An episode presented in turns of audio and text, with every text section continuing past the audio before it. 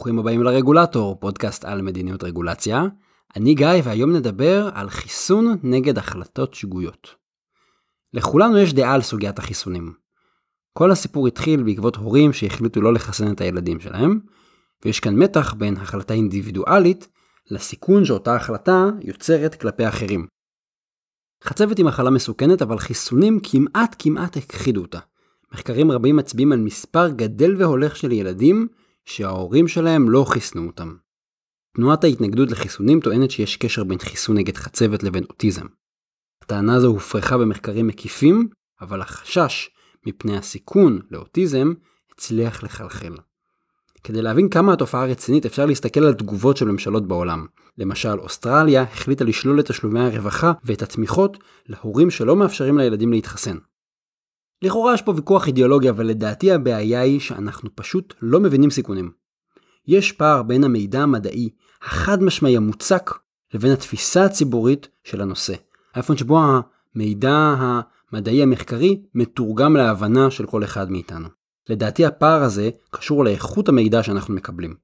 כדי לקבל החלטות טובות, אנחנו צריכים להסתמך על מידע מבוסס, והבעיה היא שגם כשיש מידע, אנחנו לא תמיד מצליחים להבין מהם הסיכונים ומה ההחלטה הנכונה. בהקשר הזה הרופאים לא מצליחים להסביר מספיק טוב מה הסיכונים מהתחסנות ומה הסיכונים מאי התחסנות. ואם אין לי את המיומנות לשאול שאלות נכונות, אם אני לא יודע להבין נתונים, להשוות חלופות, אני אעשה המון המון טעויות. לאדם כזה אפשר לקרוא אנאלפבית לסיכונים, ובשביל לקבל החלטות טובות בעולם האמיתי אנחנו צריכים להבין סיכונים, כי סיכונים יש סביבנו כל הזמן. ניהול סיכונים זה החיים, זו מיומנות שאפשר ללמוד ואפשר לפתח. באנגלית קוראים לזה risk literate. אתם מוזמנים להציע שם בעברית, קיבלתי שמות כמו אה, אוריינות סיכונים, אבל אני עדיין מחפש שם שהוא יהיה ככה קצת יותר קולח, קצת יותר יומיומי, המילה אוריינות היא לא מילה כל כך שגורה. אבל גם מי שלא תרגל את זה, יוכל לקבל החלטות אם המידע יוצג לו בצורה ברורה ולא מבלבלת. אנחנו לא חייבים להיות אמנים או חוקרים כדי לפענח מידע רפואי לא ברור, או מידע אחר על סיכונים שהוא לא ברור. ואם המידע הרפואי יוצג לנו בצורה פשוטה, בצורה מדויקת, בצורה ברורה, יהיה לנו קל להבין אותו, ולקבל באמצעותו החלטות מושכלות. הבעיה שלנו, היא שזה די נדיר שמידע מקצועי ונתונים סטטיסטיים מוצגים בצורה נגישה ולא מטעה ומבלבלת. אז מה אפשר לעשות? הנה פתרון אפשרי אחד, הוא פותח על ידי מכון הרדינג בגרמניה. הם עיצבו דף נתונים נגיש וברור על הסיכונים שקשורים בהתחסנות או אי התחסנות נגד חצבת, תרגמתי אותו והוא מצורף בבלוג, אני אספר לכם עכשיו את הנקודות המרכזיות ממנו. דף הנתונים הזה מסכם את המידע ומציג אותו בצורה ברורה ולא מבלבלת, יתרונות וחסרונות של חיסונים. הנה כמה דוגמאות מתוך הטבלה המלאה שפרסמתי בבלוג. נתחיל ביתרונות של החיסון. מתוך עשרת אלפים אנשים שלא חוסנו, 9,310 יידבקו בחצבת אם הם ייחשפו לנגיף. זה אומר 93% סיכון לתחלואה. מצד שני, תחת אותם תנאים, מתוך 10,000 איש שכן חוסנו, יידבקו רק בין 93 ל-745 אנשים שנחשפו לנגיף. והתמונה דומה לגבי יתר הסיכונים שקשורים בחצבת, אחר כך יש לנו חום, דלקת ריאות, דלקת קרום המוח ומוות. באופן גורף, בקבוצת המחוסנים, מעט מאוד אנשים יחלו או ימותו. בקבוצה שלא מתחסנים, אחוזים מאוד מאוד גבוהים. בין עשרת אלפים איש שלא חוסנו, בין 9 ל-28 ימותו מחצבת. מצד שני יש נתונים גם על חסרונות החיסון, בואו נשווה את החסרונות עכשיו, ויש לנו שני סיכונים מרכזיים שהם רלוונטיים. סיכון אחד הוא ספירת עשיות נמוכה בדם, מתוך עשרת אלפים איש שמחוסנים, בין 0 לבן אדם אחד יסבלו לכך, מכך, הסיכון השני הוא עוויתות כתוצאה מחום, כי תמיד כשאנחנו מתחסנים בעצם יש לנו את הנגיף בדם, זה מעלה טיפת החום, אז מתוך עשרת אלפים אנשים שמתחסנים, בין 2 ל-16 יסבלו מעוויתות כתוצאה מהחום. לא רק שהמספרים פה נמוכים, גם מדובר בחסרונות מאוד מאוד קלים, בעיקר באי נוחות זמנית. בעצם מה שאנחנו רואים כאן, שיש פה הסתברות נמוכה לסיכונים כתוצאה מהתחסנות, וגם החומרה של הסיכונים, הסיכונים האלה אה, נמוכה, בהשוואה להסתברות די גבוהה לחלות בחצבת אם לא התחסנו, והחומרה כמובן היא מאוד גבוהה, אנחנו לא רוצים דלקת ריאות, דלקת קרום המוח או חלילה למות.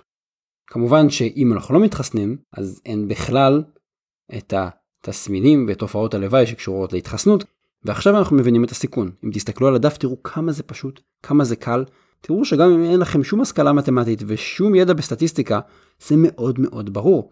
מתוך עשרת אלפים איש שכן התחסנו, רק 90 עד 700 איש יכולים לחלות, להידבק בחצבת, אבל אם עשרת אלפים איש לא מתחסנים, אנחנו מדברים על מעל 9,000 אנשים שחולים בחצבת.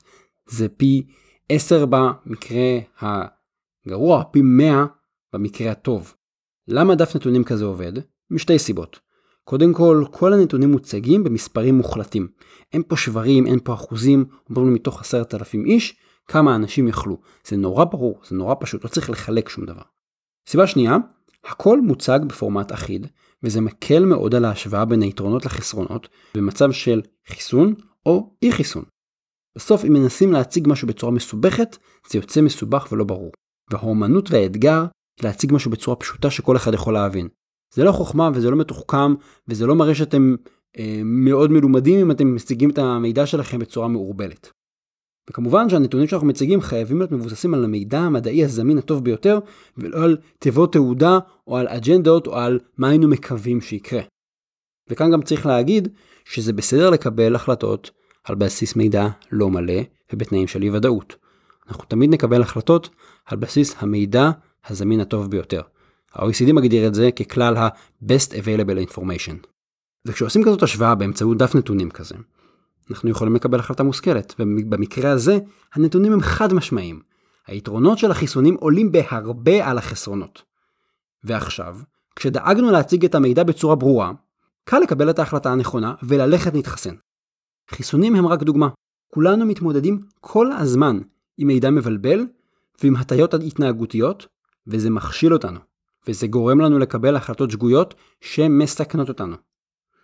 בין אם מדובר על אימא שמחליטה לחסן את הילד שלה, ובין אם מדובר על רגולטור שמקבל החלטה שתשפיע על אלפי או מיליוני אנשים, כולנו צריכים להבין סיכונים ולהשתמש במידע ברור ומבוסס כדי לקבל החלטה מושכלת.